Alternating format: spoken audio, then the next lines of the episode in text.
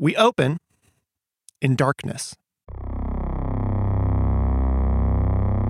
But what do I mean when I say this? What image of darkness am I tasking you with conjuring in your mind? A darkened theater? A spooky closet?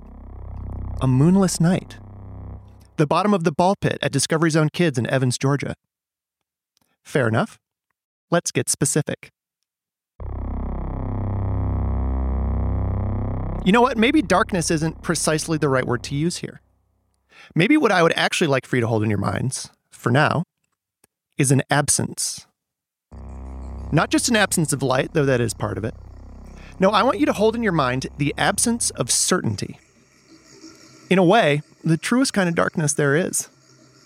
It is the darkness of total unknowing, the kind of darkness present before you were born, or at the dawn of time in the moments before the Big Bang, or inside of Schrodinger's notorious box, where a single unfortunate or fortunate cat was or wasn't.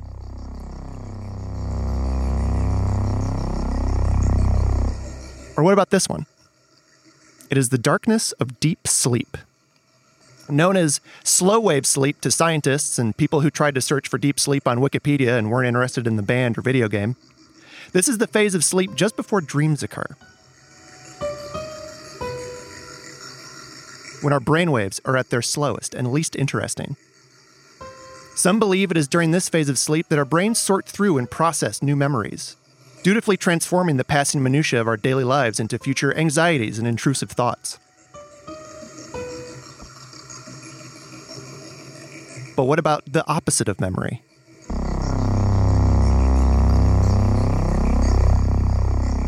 In a moment, our somnolent indeterminacy wave will collapse as neurons begin to fire themselves to life and propel us out of darkness and into the twisted and askew light of REM sleep the domain of fickle Morpheus, the world of dreams. But these will be no ordinary dreams. For the darkness of the mind, the absence of consciousness we currently inhabit, is not in fact our own, but that of one, Penny White. And Penny's dreams are no ordinary dreams. Because, like those of great King Agamemnon or Sam from Supernatural, Penny's dreams are prophetic dreams. Also, they tend to be real freaky deaky nightmare kind of scenarios. And as Penny also happens to be a player character in a tabletop role playing game, her fate will be determined not by anything as banal as destiny or as capricious as quantum indeterminacy, but by an honest, hardworking, good old fashioned roll of the dice. Dice clutched in the hands of one Bess Lawson. Bess, roll plus weird.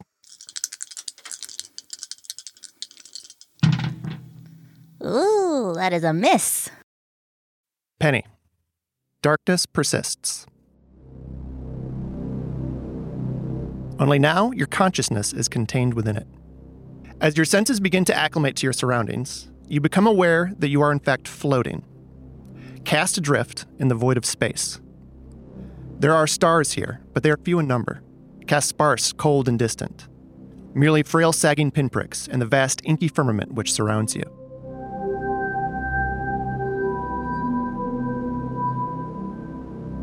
But this far corner of space in which you find yourself is not as empty as it first appears.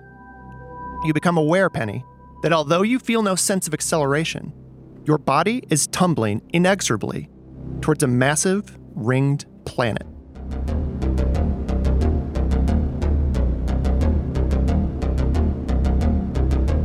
As you rapidly approach this planet, the sheer scale of it nearly impossible to comprehend, you begin to hear something.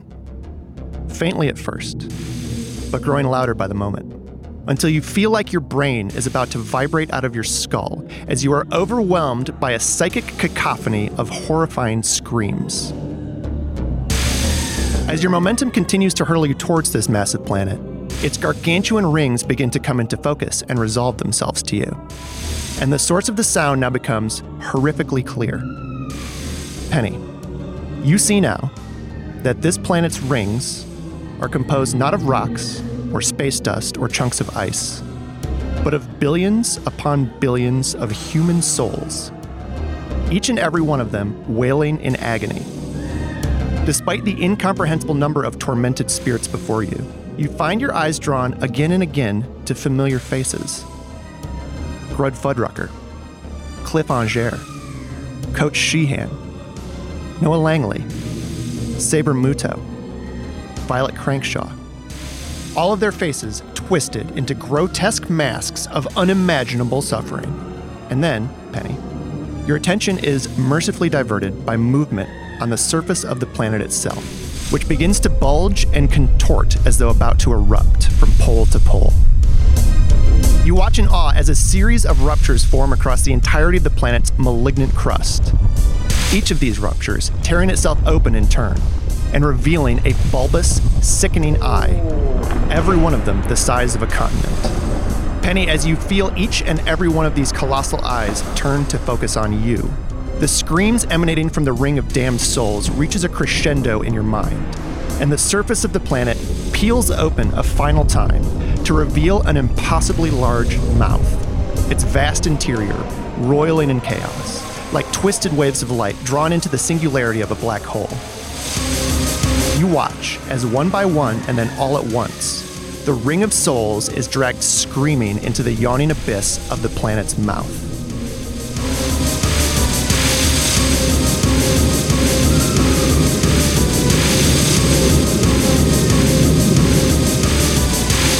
And you feel, pain inside yourself, something deep and fundamental being torn asunder. And you watch, frozen in horror, as your own astral form is ripped away from your body and pulled helplessly into the void.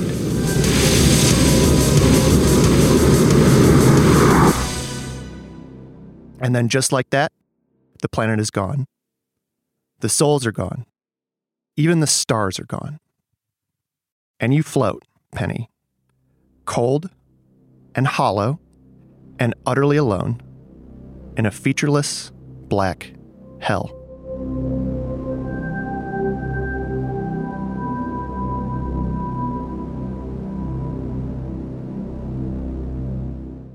And then you wake up.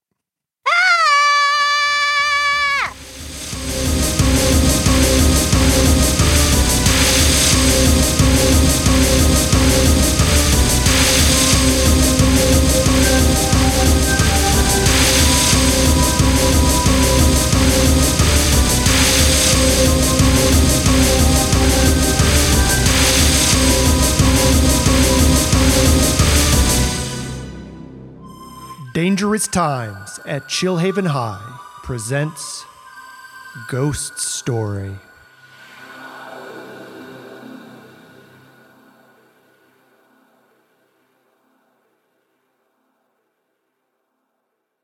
We now resume our sightseeing tour through the Sandman's realm, flitting along the ebullient currents of Chillhaven's collective slumbering unconscious. We pass by the familiar and the banal, teeth falling out, forgotten lines at the big performance, try to punch fist too slow, etc., before diving into the restless mind of a familiar, verdant antlered changeling.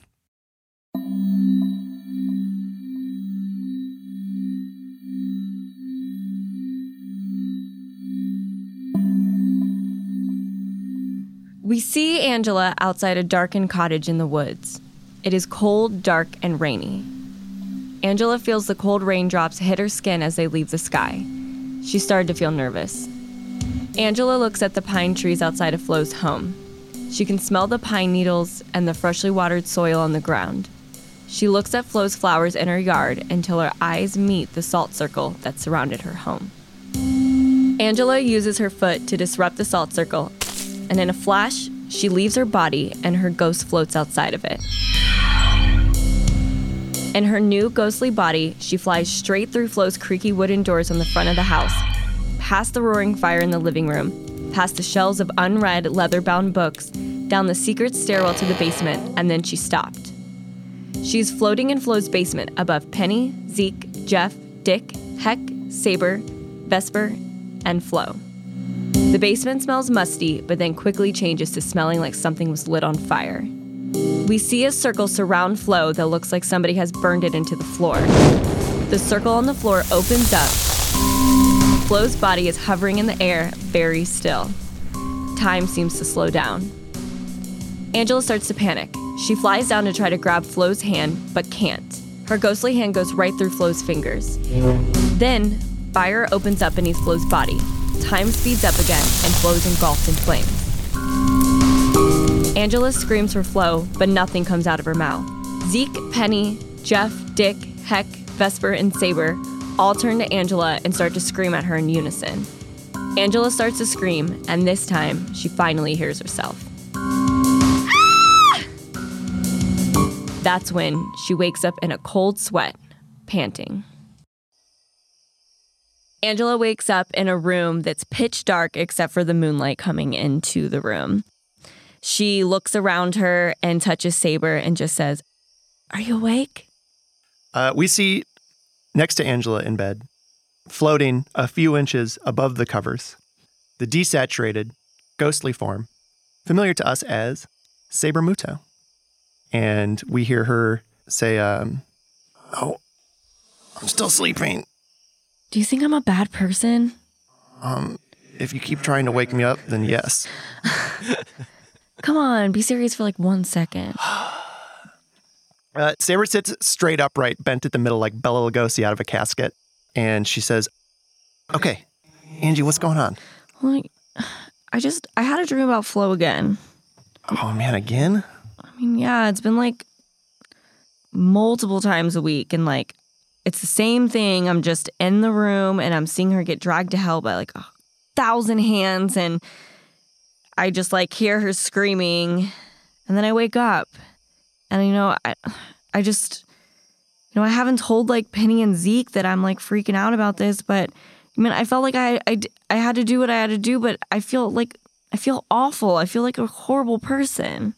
Yeah, Angie, I mean, I get how, like, you know, one of your closest friends getting dragged to hell by demons would be pretty traumatizing. Yeah. I think that's super normal. I mean, like, Penny and Zeke know you. They know you're not a like a fucking psychopath. They know that, like, obviously that's something that would sit with you. But like, I mean, come on, man. You're not the one who dragged her to hell. A bunch of demons did. Yeah, but it was my fault it happened. I don't know. Angie, look at me. We're like 17 years old. You know, we shouldn't we shouldn't have to be like trying to navigate fucking you know Faustian contracts and stuff and like fighting big monsters or like being dead. Yeah. You know, like we should be just like skateboarding and going to parties and No. like having skateboard parties and like Skateboarding in the house. yeah, skateboarding in the house, you know, smoking weed, watching HGTV, like teen stuff, you know? Just tea. Angie, have you, um, since it happened, have you been back? I mean, I've thought about it. And I've thought about like asking Penny to come with me. And I've walked kind of like on the outskirts of the forest and like, I don't know, I thought about walking by, you know, but each time I'm there, I just, I can't do it. I don't know. I'm not ready. Well, okay. I mean, yeah, if you're not ready, man, then you're not ready, but like, you know, don't you think it might give you like closure or whatever?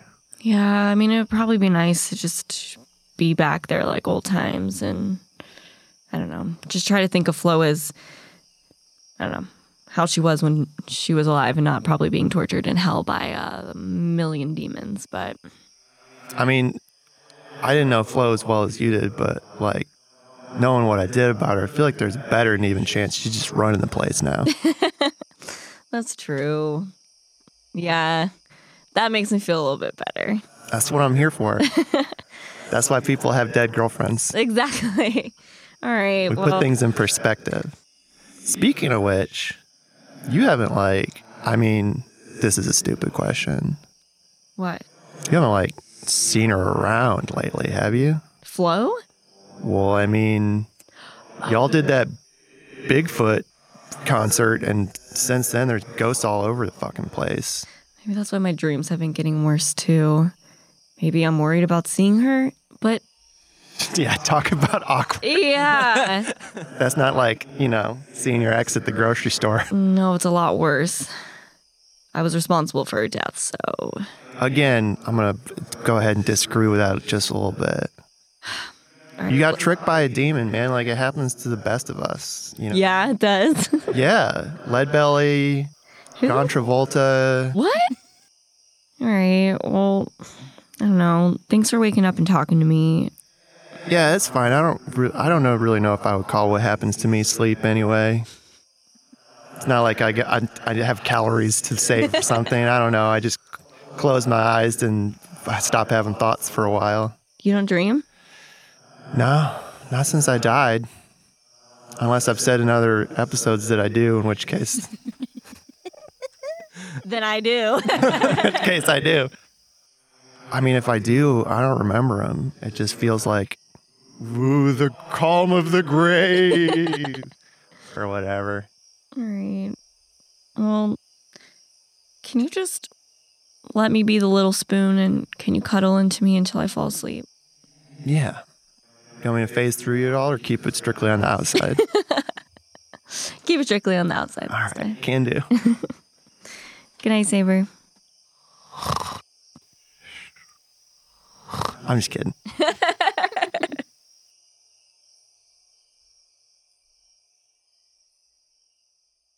The sound of Angela's laughter melts gently away as we fly out the window, Peter Pan style, and back into the cool night air, carried aloft by the nightly tide of weird, sleepy brain hallucinations.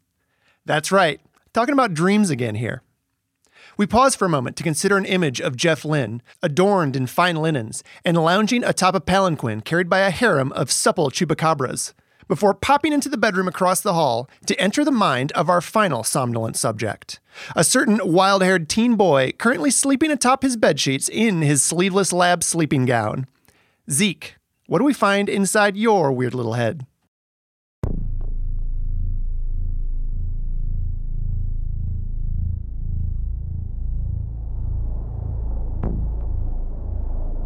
we see the familiar inky blackness of the dreamscape give way to hues of orange, red, yellow, and brown. We quickly find ourselves in a desolate, worn out landscape. All the ground is sand. The sky is bright orange with nasty, like funky green looking clouds. All the buildings are rusted out and got all their windows shattered.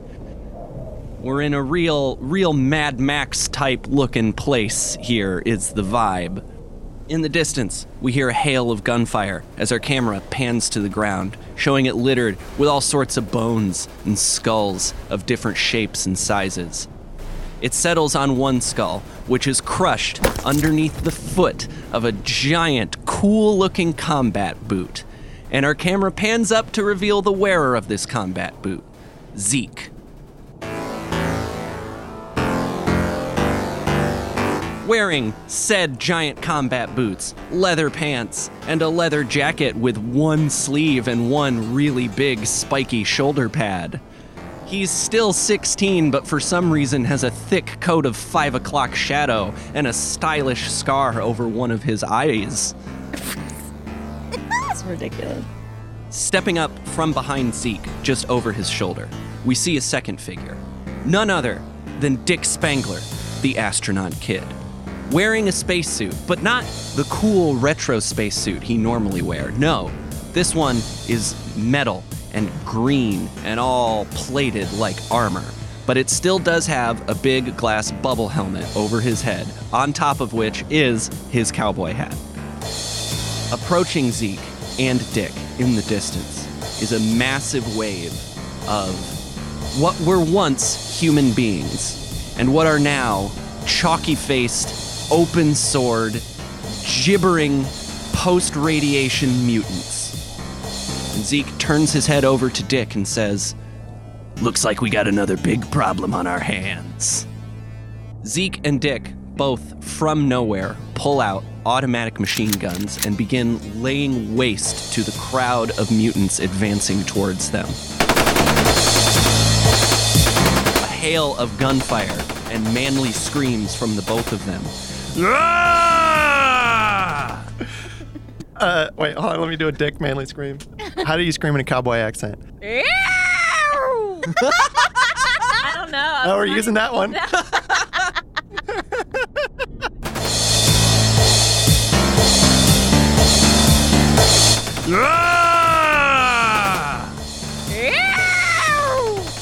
Finally, the gunfire dies down, and with a pile of mutant corpses laid out in front of them, Zeke takes the cigar that has been in his mouth this whole time out of his mouth and turns to Dick.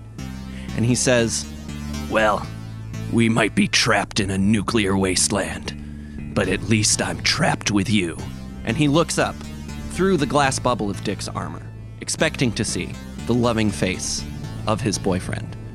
But he instead sees Dick's face, dried out, hollow, eyeless, scraps of flesh just hanging from bony remains that once belonged to him.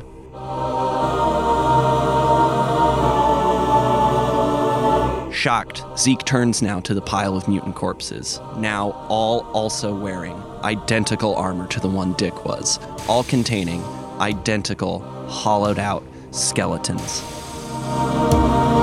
Zeke drops to his knees in anguish and looks up at the sky as two impossibly large figures that we cannot quite make out loom over the horizon.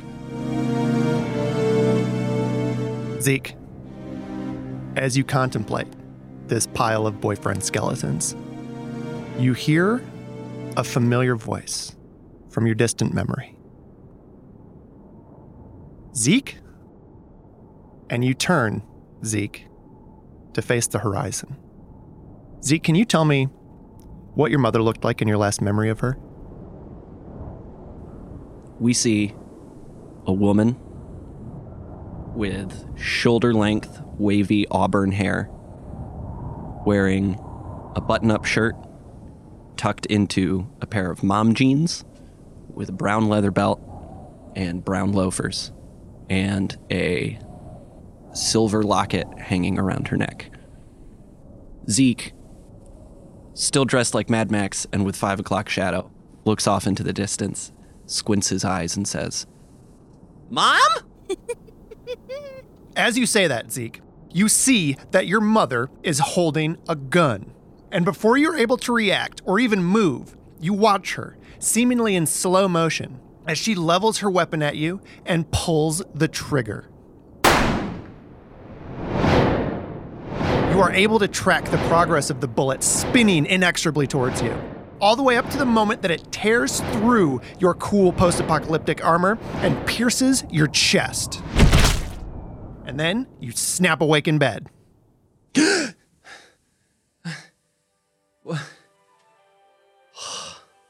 We see Zeke sitting upright in his bed in his darkened bedroom alone. Um, cans of Mountain Dew strewn all around his bedroom floor. And he says, Whoa. Who boy, that was a weird one. I wish I could do that thing where you just go back to the part of the dream that was cool and not the part of the dream that was scary. Man, I don't know if I'm ever going to get.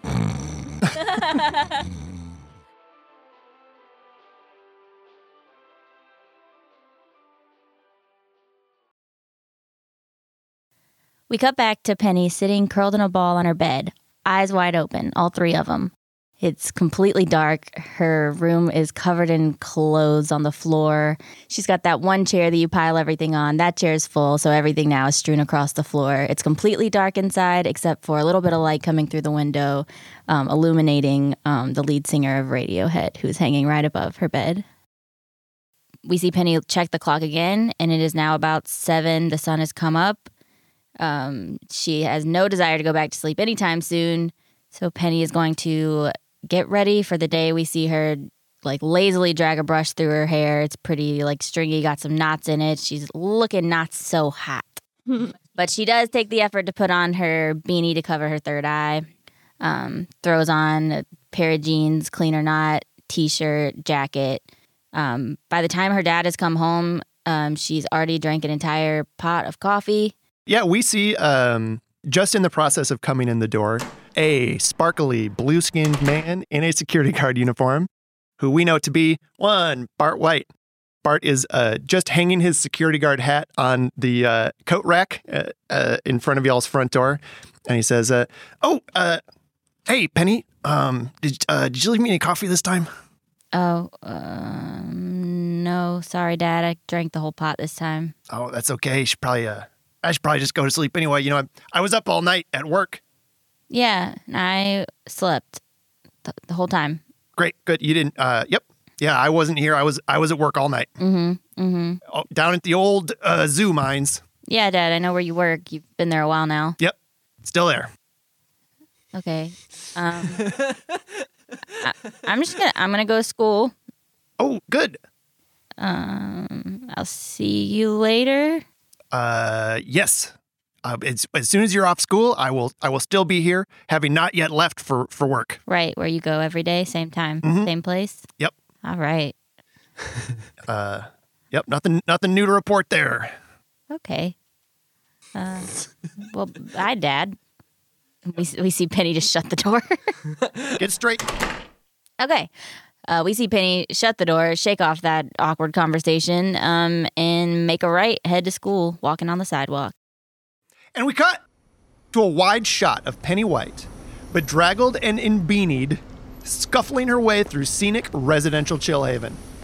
Beyond the eclectic rows of cozy craftsmen's and beguiling box Victorians that line this neighborhood street, we can hear the sounds of heavy industry as a combination of Indigo Labs goons and Chillhaven city employees, both currently under the authority of Indigo Labs CEO and unelected city emergency manager Meredith Indigo, continue their ongoing effort to cut back the scar, the long, jagged stretch of primordial forest that arose along the debris path of the Prospect Quandary spaceship as it returned disastrously to Earth. Penny, you've hardly made it out of your neighborhood before you hear a familiar voice from over your shoulder. That of your formerly alive former best friend, now dead ghost and acquaintance at best, Violet Crankshaw.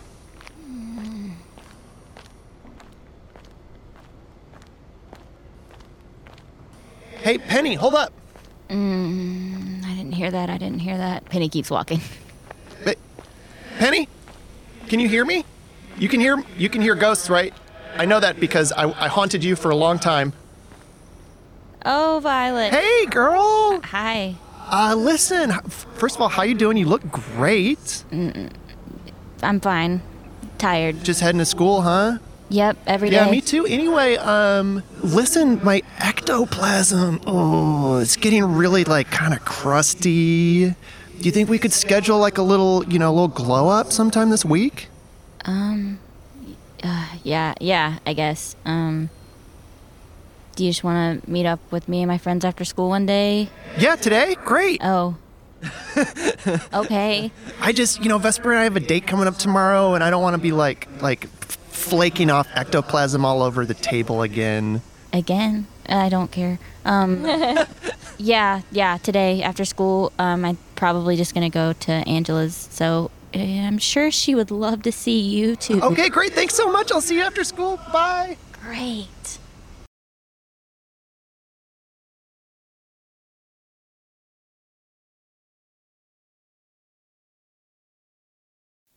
Penny lets out a heavy, heavy sigh and continues the trek to school. Oh, hey, Penny, hold up there. and uh, What?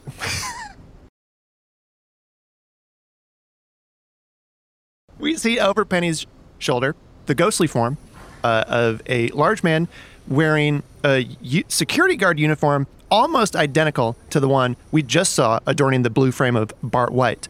Only this one we can see through it. And we hear the voice of who is, of course, the late Grud Fuddrucker. Saying, uh, "Oh, hey, uh, Penny, sorry to bother you. I know you're headed to school. Let's uh, l- learning is so important. Yeah. Um, and you know, you've already done so much for me with, with the, uh, you know, y'all, you and your friends helping to get the gift shop named after me. And, um, Yeah, it was no problem. you know, uh, I was just wondering if that ectoplasm that you gave me last week was so great. If you could just, like, if I, it's starting to kind of, you know, it's freaking people out at the zoo if I don't, you know, if they can't see me. And, You just hanging out at the zoo again? well, Do you know my dad?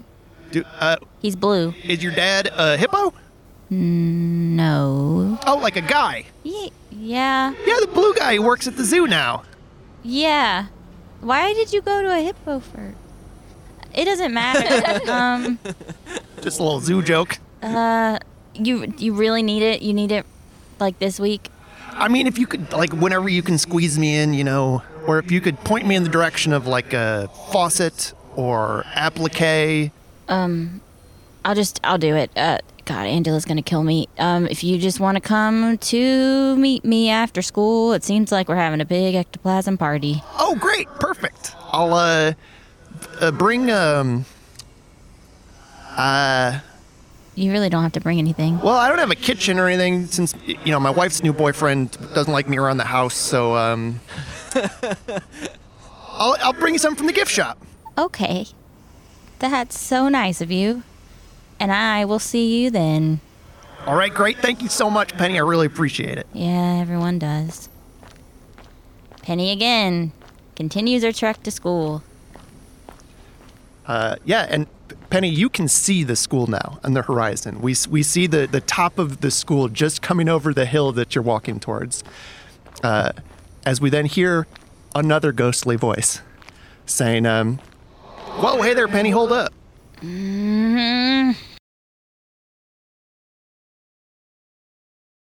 Penny looks and turns behind her. Sorry to intrude. And uh, we see now a, a fire singed ghostly figure in a full body jumpsuit with a large number three on the front of it. And we hear him say, Oh, hey, hey, Penny, there. It's me. It's me. It's me, Dale Earnhardt. Uh, What? I'm just hoping if uh, you know that. Uh, that No! I'm not doing this! I gotta go to school! okay, all right. Sorry. That's fine. I'll just head back to the track. Yeah! Gotta go to school! Penny is so frustrated. Her eyes are watering and she just starts running towards the school. And we cut to the exterior of the one, the only, the positively titular Chillhaven High, home of the fighting teens. Go teens! Uh, and speaking of teens, Penny, as you approach the school grounds, you see a gaggle of them, teens that is, crowded near the main entrance, talking in hushed, excited tones. And just past them, you can see that the door to the school has been chained and padlocked shut. Penny is going to take a deep breath and walk over to where the group the students are huddled over, and try to like stick her head in, peek through, see what's going on. Yeah, you see, uh, you see a few faces um, huddled here that you don't recognize, uh, but you do see one face and hear the loud voice of someone who you do, uh, as Carlos Espinoza says, "Hey, Penny, Hi, Carlos. Do you know what's going on? welcome to school." Thank you. Um, why are you yelling? Oh, I don't know. This is just kind of how I talk. Yeah, it is. I've been around for a while, but uh, that's my vibe. I know, buddy. Um, so what's why is this blocked off? Like what what's happening? Oh, yeah, school's closed today. What? Why? I don't know. We were just kind of trying to figure it out. Somebody said something about a Jerry. You said a gas leak. Yeah, my dad said it was a gas leak. Okay, but no one from the school like contacted any of us, so that's suspicious, right? I don't know. Okay, you really didn't put any thought into it after that? I was uh, just kind of, you know, it's like free day. It is free day. Sorry, Carlos. I'm a little um irritable today. That's okay. Yeah, you're making up for it, aren't you? Um, okay. Well, I'm just gonna go ask around a few other people to see if they know anything. Thank you for your help. Um, Penny is gonna walk around to see if there are any like teachers or anyone who looks like they know more than Carlos. Yeah. Anybody. Penny, as you move away from the group of Carlos and Jerry and those other kids, you make your way around the side of the school, back near the teacher's parking lot where the basketball courts are, to try and see some teachers or school administrators or you know, somebody with some frickin' answers here. As you make your way into the teacher's parking lot, Penny, you're able to see some shadowy forms inside the window to the cafeteria. As you move closer, these forms resolve themselves into the shape of Principal Utney, Mr. Johnson, the theater teacher, and Coach Kale. You can see, uh, you can see Penny that they are having a hushed and intense conversation, but from your position outside of the building, you can't hear what they're saying. Okay. Not with your ears. So, We see Penny concentrate so she can reach out with telepathy to read the minds of those sneaky teachers. Yeah, Penny, using your patented and well practiced telepathic powers, you send your psychic consciousness inside through the glass into the building where you can psychically hear the conversation that is occurring.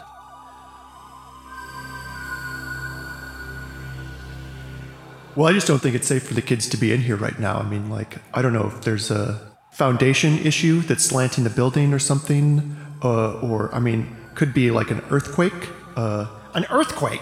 We're not even on a fault line here. Uh, well, uh, then how do you explain all of the doors and cupboards uh, opening and closing themselves all freaking morning? Um, okay, well, thank you, Mr. Kale. Uh, I don't think there was an earthquake. Obviously, it's not currently safe to let kids in. Uh, there's clearly an electrical issue as well because the lights in my office, as well as all of the other classrooms, have been flicking themselves on and off all day long. Just, we put out the email to the parents saying it was a gas leak. We can just stick with that now while we get some professionals in here to help.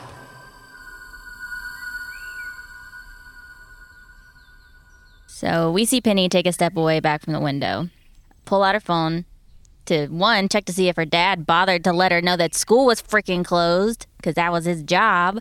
Penny sees no text message, no call from dad, so she's just gonna let that one go. We cut to Art White in bed. and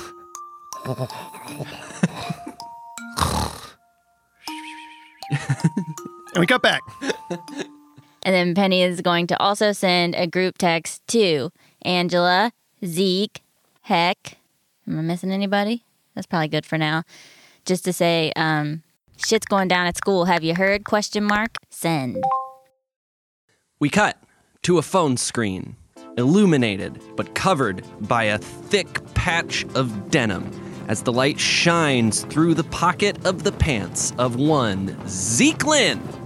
The camera pulls back from the phone, which has gone completely unnoticed by Zeke, as he is currently standing on his hoverboard, zooming on his way to school. In his trademark fringed sleeveless lab coat, his black band t shirt, and denim pants and tennis shoes. The wind rips through Zeke's unkempt, unstyled black hair as he zooms down the road towards Chillhaven High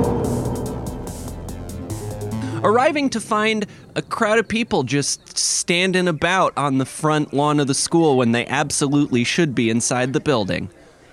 Uh, and Zeke hops off his hoverboard and says, "What? What the? Oh, what? Carlos, Hi, Zeke. hi. You came back to school. I did. I Picked the wrong day for that. Thank you. Thank you, Carlos high fives Jerry. Jerry.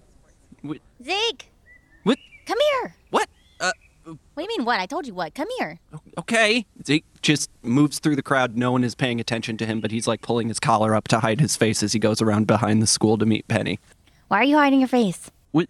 Because I, don't know. I assume you snuck back here. Well, yeah, but we go to school here, so. I so. was sneaking. Okay. Yeah, we're being sneaky. okay. Says Carlos, who followed Zeke here. What? Hi, Carlos. Carlos. Yeah, I snuck good. You Yeah. did sneak good. Good job. Until you screamed. Until you screamed. This is just how I talk. So I listened in to some conversations from the teachers coming from inside, and they're telling everyone that it's like a gas leak, but like the lights are flickering and the doors just keep slamming. yeah, that sounds like it sounds like ghost stuff. I mean, I've I mean, it sounds like movie ghost stuff. I don't, but I've never seen like Saber do that. Just flicker lights and slam doors. Well, but Saber's a cool ghost. that's true. That's true. Uh, you you you want to go into the school? Well, I'm just a little strung out on coffee right now because I didn't get that much rest, and ghosts keep talking to me. So I guess like bring on more ghosts, right? Bring them on. Okay. Zeke just like pats Penny on the shoulder. He's like panting. Yeah, we can we can get into the school. Come on, let's go around front. Okay. We all look at Carlos. you coming or what? Yeah, okay. Okay, but we got to use our inside voices. Okay. And um I can't see ghosts. Right. Uh I can't see ghosts either. Penny points to herself a bunch. Okay, you're the ghost radar. okay. So we'll follow Penny Yep. and Zeke we're not supposed to yell. Right. So just we're going to be quiet Yeah. and I'll let you know, Penny, if um, I get possessed or Yeah, please do. Please. you know if I like look into if I like look into a mirror in the bathroom Yeah. and it's like my face, hmm. but then the face is like looking at me and then it peels off. So if that happens, I'll tell you. Sounds like we got a plan. I don't know. Or if Are like we- the TV's static, That's it. it's like a ghost stuff. Yeah, ghost stuff. Yeah. Y'all deal with ghosts all the time. You're looking at me like I'm stupid. This is classic ghost stuff. It's classic. It's yep. Mm-hmm. We deal with it every day. Yep. You feel like you're handling me. Let's just go. All right. Uh, we see Penny peer into the cafeteria again to see if the teachers have left that area or if they are still there. Yeah, Penny, uh, you you look and uh, you see that the the three teachers are still there, uh, still conversing in hushed tones. Okay. Penny whips her head around and says, They're still in there, so we got to pick a different entrance. Yeah, let's go in the front. Oh. Just the, in the front? Yep. Where everyone can see? Yep. Leave Why? it to me. I got this. Okay. Yep. First day back at school. Yeah. Zeke walks back around to the front of the school, walks up the front stairs to the front door, uh, and jiggles it with the chain and lock still on it, and says, um, "What? What? The, oh, oh, oh, jeez, the door's locked. Hey, hey, everybody!" Yeah, we cut uh, Zeke to just behind you, over your shoulder, as we see the ten or so kids milling about in the on the sidewalk, uh, all slowly turn to incredulously face you. Hey, everyone, listen. Uh, good to see you all again. It's me, Zeke. I know I've been away for a minute, but um, listen, I'm back because, uh, as, as you can all tell, there's weird stuff going on inside the school, and We don't care. the teachers We don't have to be at school today. Yay! Yay! and the teachers have asked me personally to uh, to be a consultant and figure and figure out what what's go what weird stuff's going on in there. Um, uh, but somebody locked the door. Uh, it's it's About half the kids are already walking away. but somebody locked the door. Good thing they gave me a key. And Zeke is gonna pantomime like he has a key for the lock, and then just try to yank the lock straight off the chain. Yeah, we hear one last kid say, "Okay, good luck, bud," uh, and we see that they are all now gone. Uh, we see their backs in the distance as they all presumably walk home to have a terrific day off. Good job getting rid of them. Yeah, that's what I was. That's what I was trying to do. Um, Penny, you want to uh, you want to just snap this lock off with your brain? I'll give it a go. Okay. Okay. Carlos? Zeke? You ready to go in? I'm always ready. Carlos? Oh yeah, yeah, I'm ready. Yeah, You're Oh, I- practicing your voice. yeah. I see uh, that. I'm. I. I'm. Yeah. I'm. Yes, I'm ready. Good job. You know, I kind of missed your energy, Carlos. Thanks so much. Yeah. Carlos, Oh, yep, yep, yep, yep, yep, yep. Sorry, I was my Quiet, fault. sneaking. Sneaky. we're gonna we're gonna watch each other's. We're gonna hold each other accountable on this one, okay? Uh, yep, yep, yep, yep, yep, yep. Yep. Penny um uh then reaches for the door to open it and head inside. As the front door of the school closes behind them, we cut to the interior of Chillhaven High. The halls are strangely darkened. Strange because normally when y'all come to school, the lights are on. Rows of lockers loom eerily ahead of you, and you can hear the hushed conversation of the principal and the two teachers in the cafeteria not far away. However, for now, the coast is clear. Okay, I still hear them, so we gotta be quiet. But let's just pick a room, take a look around. We should head to the biology lab. It's full of death. Okay. Well, Violet died there. Coach Sheehan died there. Yeah, I get it, I get it. Oh, I have seen Violet's ghost. Mystery yeah, to you did us. see Violet's ghost at the dance. Yeah, and she's been coming to class and stuff. Penny has walked away and she's going to the biology. All right, come in.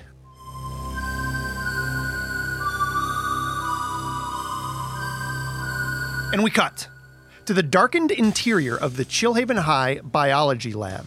Light trickling in from the open doorway as Penny, Zeke, and Carlos carefully creep inside. It feels darker in here than it should, given the time of day, and it also feels much, much colder than the rest of the school. We see again the familiar large, heavy desks. each equipped with beakers and Bunsen burners. We see an empty chalkboard along one wall and floor to ceiling cabinets along another, presumably filled with shelf after shelf of outdated public school science supplies. The air is still and silent and bristling with menace. Penny, do you see anything? Not so far. But I feel bad in here. Carlos says, Look, What? down there. What? And he points in the far back corner of the room where you see one of these cupboard doors slowly swing open. Mm, it could be the wind. Zeke, you see nothing. Penny, you see hopping out of the cupboard the ghost of a small frog. Oh, it's a frog. What? Yeah. Frog ghost? Yeah. Aww. Hi, little guy. And Penny just slowly creeps towards the frog and kind of lowers herself to the ground. The frog continues hopping, uh, irrespective of your presence, and you feel a chill, Penny, as this spectral frog hops right through your dang noggin. Oh, did you see that? No, you didn't see that.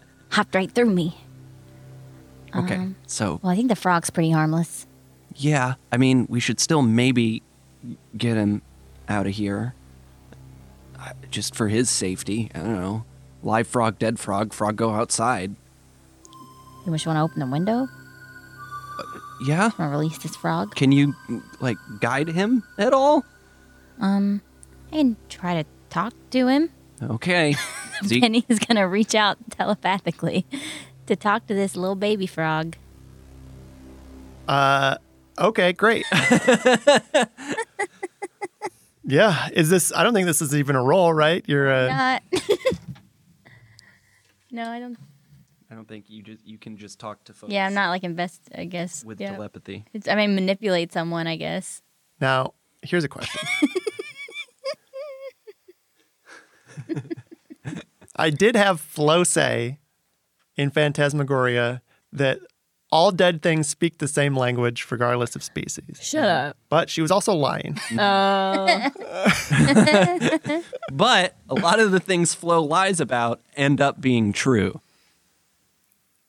Um, Penny, you reach out telepathically to this spectral amphibian and open your mind to whatever thoughts it may contain. And you hear, reverberating in your mind, in that familiar, echoey astral voice.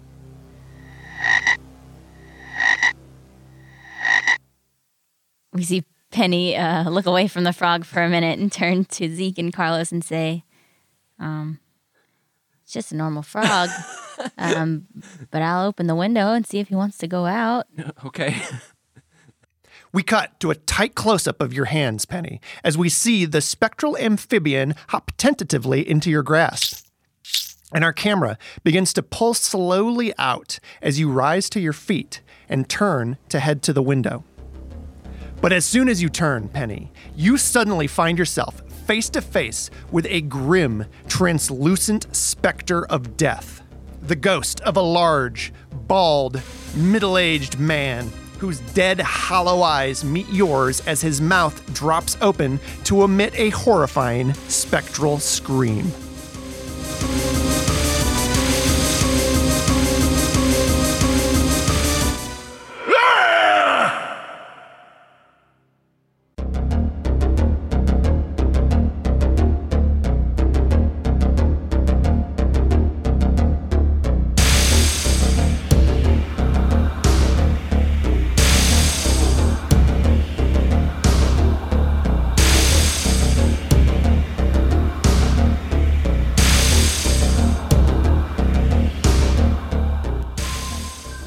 Really hitting us with a spookum right at the end there.